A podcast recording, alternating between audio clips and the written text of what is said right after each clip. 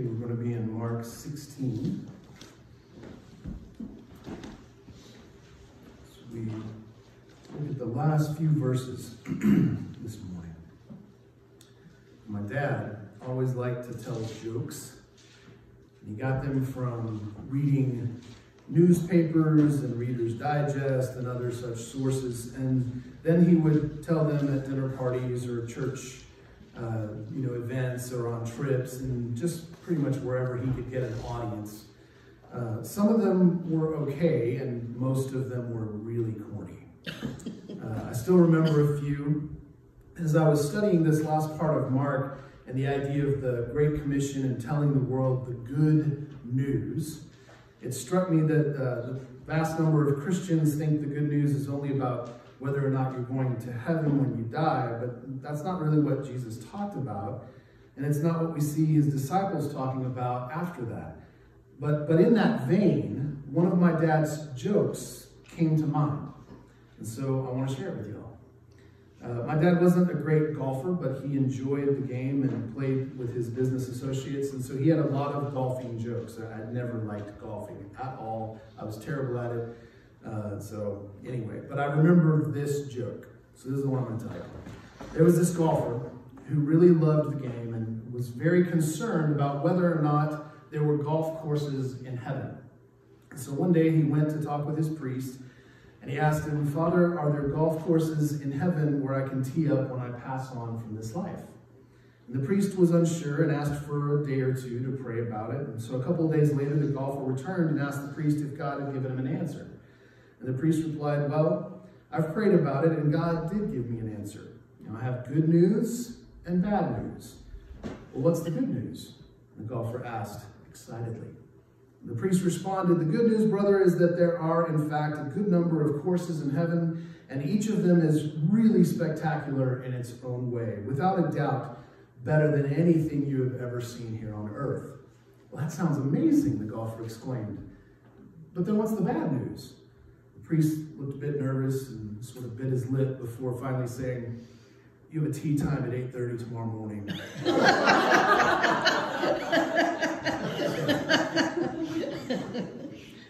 Strange what you remember, isn't it? But the whole point of the joke sort of plays with the idea of salvation being about going off to heaven where everything is great when everything Jesus said about the good news was that it was coming here. I'm not entirely sure when the idea of salvation being strictly about heaven and hell first became a thing. Maybe it was the revivalist preachers back in the 17 and 1800s during what is known as the First and Second Great Awakenings. Uh, men like George Whitefield, Jonathan Edwards, John Wesley, and Charles Finney preached fiery sermons about the fate of our eternal souls. And it was the start of what is known as sort of that fire and brimstone preaching. And, and elements of that are still around today in a lot of places. And while we certainly believe in heaven and hell and that our choices in this life matter and impact us as we move on to the next, we also believe that the kingdom of God that Jesus and his disciples proclaimed wasn't just some futuristic ideal. Jesus talked about these things in present tense. And when his, disciples went out to proclaim the gospel, the good news of Jesus and his kingdom, they didn't talk about it in terms of going off to heaven or hell when they died. They spoke of it in terms of something people could be a part of and experience right then and there. And they offered people a tangible kingdom that they could encounter in their present lives, and it was unlike any other kind of kingdom they had ever known. So this morning, as we wrap up our study in the Gospel of Mark, we need to keep in mind that the thing Jesus wanted his disciples to do was to proclaim his death and resurrection, and that he was seated at the right hand of the Father as king. That an entirely new kingdom had come into being already as a result of his actions, and that they could become citizens of that kingdom by trusting in him and what he had done. They didn't have to wait till the end of time to be taken away somewhere to a kingdom up in the clouds or somewhere else beyond them. they could come into contact with Jesus and his kingdom where they were because it was everywhere. Many of us have been trained to think of God's kingdom only in terms of the afterlife, but it was it's clear in scripture that it had already begun, that it's already here. Wherever we are and wherever we gather and pray and praise and sing and fellowship together, but that's the beginnings, the first tastes of what the kingdom is. Because Jesus is already seated at the right hand of the Father as king, his kingdom is already underway and active and real. And as we are about to see, he wanted his disciples to understand that and to proclaim it throughout the world. So, follow along with me as we read from Mark 16, beginning in verse 14.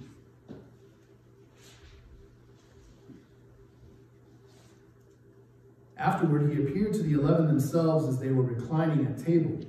And he rebuked them for their unbelief and hardness of heart, because they had not believed those who saw him after he had risen. And he said to them, Go into all the world and proclaim the gospel to the whole creation. Whoever believes and is baptized will be saved, but whoever does not believe will be condemned. And these signs will accompany those who believe. In my name they will cast out demons, they will speak in new tongues. They will pick up serpents with their hands, and if they drink any deadly poison, it will not hurt them. They will lay their hands on the sick, and they will recover. So then the Lord Jesus, after he had spoken to them, was taken up into heaven and sat down at the right hand of God. And they went out and preached everywhere, while the Lord worked with them and confirmed the message by accompanying signs.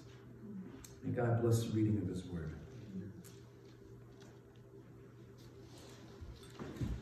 Okay, so we know from last week that Jesus had already appeared to Mary Magdalene uh, and the other women who were with her there at the tomb, and then the two disciples that uh, Luke fills in were on the road to Emmaus and that whole story. But as we pick up the story here, he appeared to the 11. And it's 11 because Judas was dead already by this point. Uh, these 11 disciples, the, the, sort of inner circle, uh, were still pretty much in hiding. We see that they were reclining at table, which sounds leisurely, but don't let the casual sounding language fool you. They reclined because they didn't use chairs. They sat on the floor, and the table was raised only a few inches. Uh, so they would lay on the floor and eat. Uh, but these guys were still in hiding, still fearful. They had heard at least five different people, maybe more, tell them Jesus was alive, but they didn't believe it. And then Jesus appeared. And he rebuked the eleven for not trusting that he was alive. After all, as we saw a week ago, he had told them at least three times, and probably a whole lot more, that he would be killed and would rise again. And yet here they were. If we took a poll this morning and I asked everyone if they believed that Jesus rose from the dead and is alive, I'm pretty sure all our hands would go up. Because that's one of the most important parts of our faith, right? But how many of us live like it? How many of us are out there telling other people about Jesus being alive and king of all creation and, what that means for us and then doing the things that go along with that? How many of us have gone out into the world around us and actively proclaimed those things? Or is it that we are pretty much exactly like the 11? Fearful, hiding, anxious, completely devoid of hope at this point, or peace, or joy.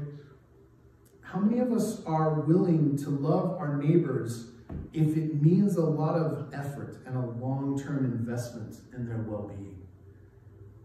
Maybe Jesus needs to rebuke us Maybe we need to see ourselves in this story by understanding that in a lot of ways, we are ultimately no different than the disciples.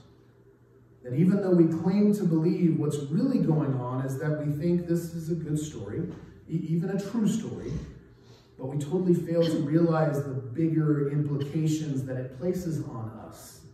Because this is not just a nice story, and it's not just a true story.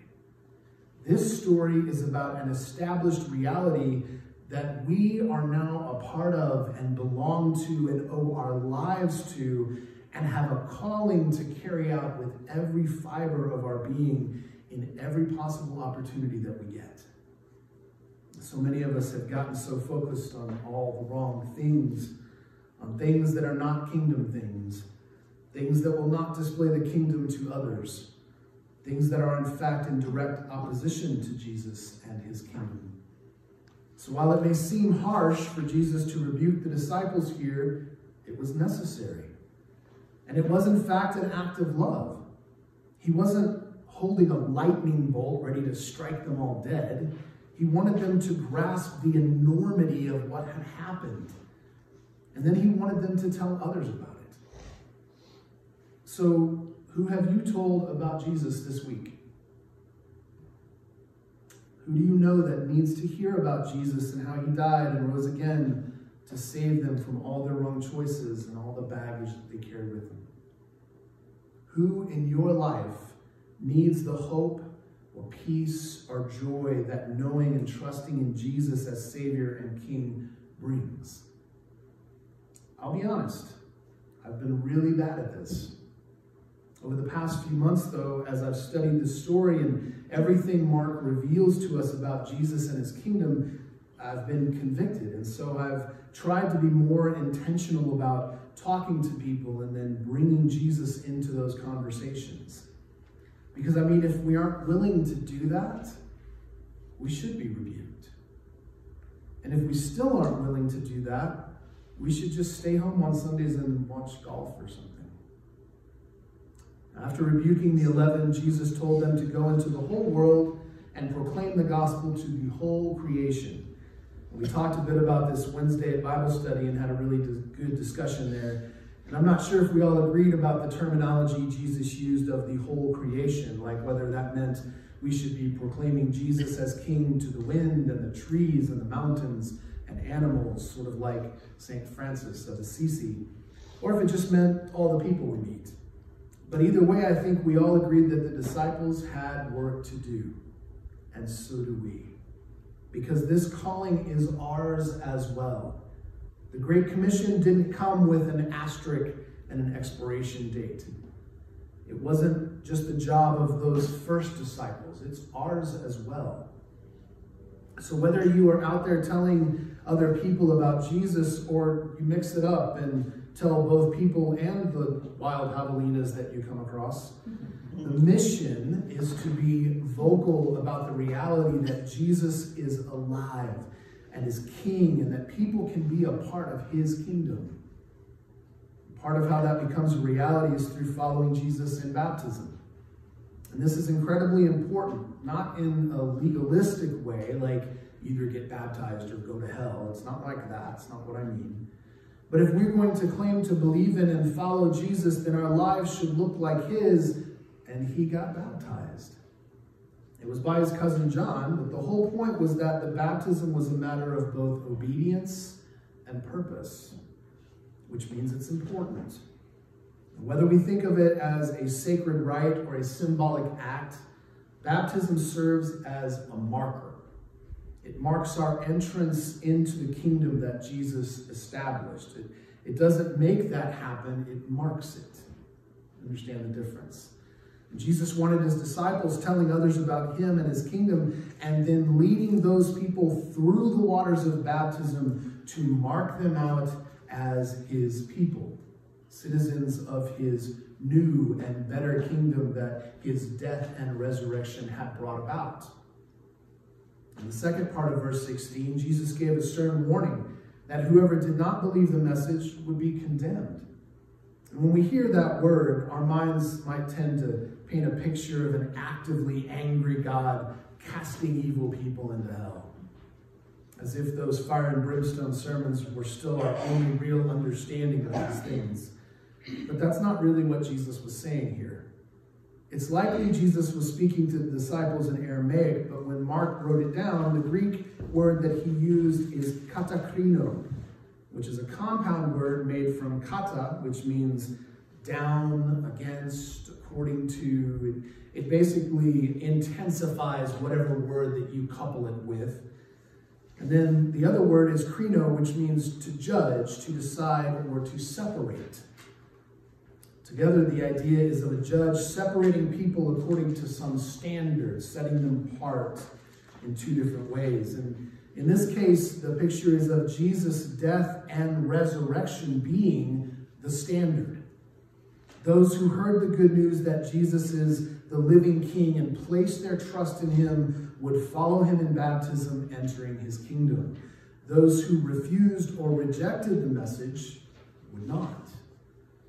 This isn't Jesus casting fire and brimstone here. It's Jesus making it plain that we have a choice to make and that our choice has both immediate and long term implications. His warning isn't do this or I will destroy you. It's basically if you ignore this, if you refuse to be rescued, then you will be destroying yourself. Because the judgment is that only those who turn away from all the other kings and kingdoms and place themselves in the hands of their Creator will experience the hope and peace and joy of His everlasting presence from now on. We want to think there's another way, an easier way, a way that allows us to remain in control of our own lives a way that allows us to continue building our little kingdoms. We want to think we can sort of nod our heads in Jesus' general direction and then keep doing things our way with his blessing. But Jesus made it clear that that's not an option. Our kingdoms must come to an end. They must be handed over. The throne of our lives must be vacated and offered to the one true king. We're so incredibly opposed to that idea. That, that's the very reason why we need divine intervention in our lives. We can't manage to surrender on our own. If it's completely up to us, pretty sure we would all reject Jesus and keep running things our own way. That's why he sent the Holy Spirit to move us, to awaken us, to open our eyes to the truth. And once that has happened, we make a choice Jesus or me. Jesus was simply warning that choosing me will end badly. It will separate us, it will cut us off from all the goodness of his love, not because he doesn't want us, but because we don't want him. We don't want to acknowledge his kingdom and his authority. As an example of his authority, Jesus explained that as the disciples went around proclaiming the good news of the gospel, there would be some unique and miraculous signs that would serve as evidence of the reality of the kingdom. And for the most part, they're, they're sort of the same kinds of signs that he performed during his ministry. They would cast out demons, you know about that. And speak in new tongues. And I think Pentecost is a good example of that when you get the disciples suddenly speaking to people in their own languages, having never learned or studied any of those languages. Uh, then you get picking up serpents. Uh, and and I'm, I'm, trying not to say too much here, but I don't think it means handling rattlesnakes in service. Um, we know that Paul got bit by a serpent at, at one point in his ministry and then it didn't affect him at all. And so God has the power to protect us in certain circumstances if that's God's will. Uh, he also says, drink deadly poison, and there's really no example of that in the New Testament, so we don't know uh, where that came into play. Uh, but I would assume that doesn't mean go drink strychnine or anything like that. Just if it happened to happen and God will protect you, that's how that works. And then healing the sick being the, the final thing. And we see that all through the gospel accounts and the Acts and different places. All of these follow a pattern of revealing the authority and power of Jesus over his creation. All of them serve as a taste of what the goodness of life in his kingdom is like. So, how many demons have you cast out in Jesus' name lately? Anyone? How many languages have you picked up miraculously without studying them? How many times have you been poisoned and mysteriously survived? Do any of these things actually apply to us? Or is there a common theme running through each of them that then manifests itself now in a way that we may not necessarily think about? For instance, Jesus was healing people What if building and maintaining hospitals that research treatments and cures and care for the sick and dying is a way that we can go about healing people?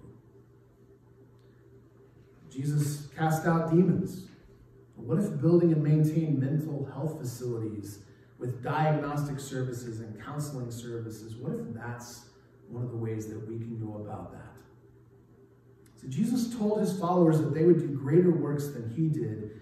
What if we have the ability to not just heal a single person, but establish a means of healing lots of people?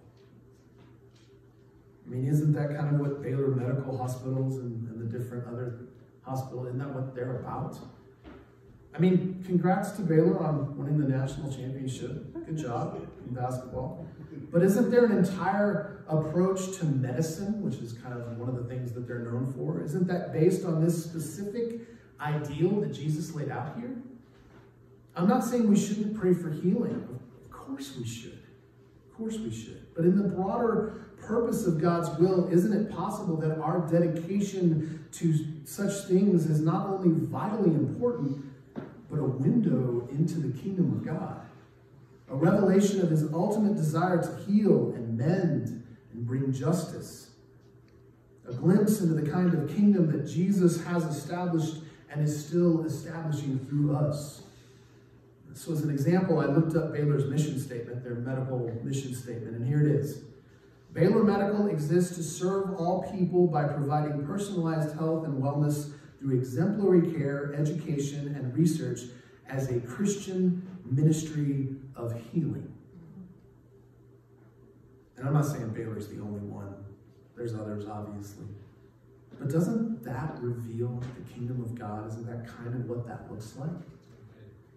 And the point is that there are multiple ways to reveal God's kingdom. And the main thing we have to do isn't to be concerned about snakes or poison or looking for demons. It's being willing to do whatever Jesus sets before us as a means of proclaiming that he is the living king, whatever that looks like. It may be miraculous in some way or other, and if so, go forward. It may turn out just to be really mundane sounding. But if we are consistently telling people about Jesus' death and proclaiming him as the resurrected and living king of all creation, things are going to happen. Moving into verse 19, we get a very specific picture of Jesus ascending his throne as king of this new kingdom of heaven and earth. The two are coming back together. And that's exactly what he said would happen on numerous occasions, right? And the implications of this are massive, not only for the disciples, but for us as well. It means the world we long for and pray for and hope for isn't waiting to be unveiled sometime way off in the future. It has begun, and it is a reality in the present. And if we look around at the state of the world, we may think we would rather take God up on that 8:30 tee time but the fact is that however bad the world might be, the Holy Spirit in us is the thing holding everything together. And in the most wonderful ways, the kingdom of God is growing. Like a young pine shooting up through the debris of a forest fire, or grass taking root atop cool lava flows like it does in Hawaii. Things that seem so devastating can over time be the fertile soil for beauty and growth. And we can be a part of that. We can play a role in revealing God's kingdom by nurturing the good in this world, the very goodness of God's creation. In verse 20, that's exactly what we see. These fearful, hiding, anxious disciples who, until that very moment, were completely devoid of hope and peace and joy they were changed. They went out and preached everywhere. And the Lord was with them. And the Lord is with us as well.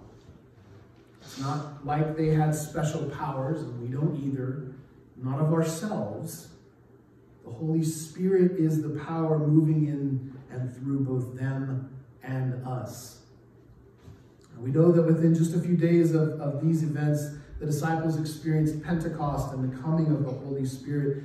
And after that, they went out and boldly proclaimed the gospel message everywhere they went, even to the point where most of them were killed for it. That same Holy Spirit that was working in them and through them is in us and can very well, work through us if we'll just get out of our own way. In the Bible study for the week, I asked how the story ends, and that's sort of a trick question that I pulled on y'all, because even though we have come to the end of the book of Mark, the story is still unfolding, still becoming.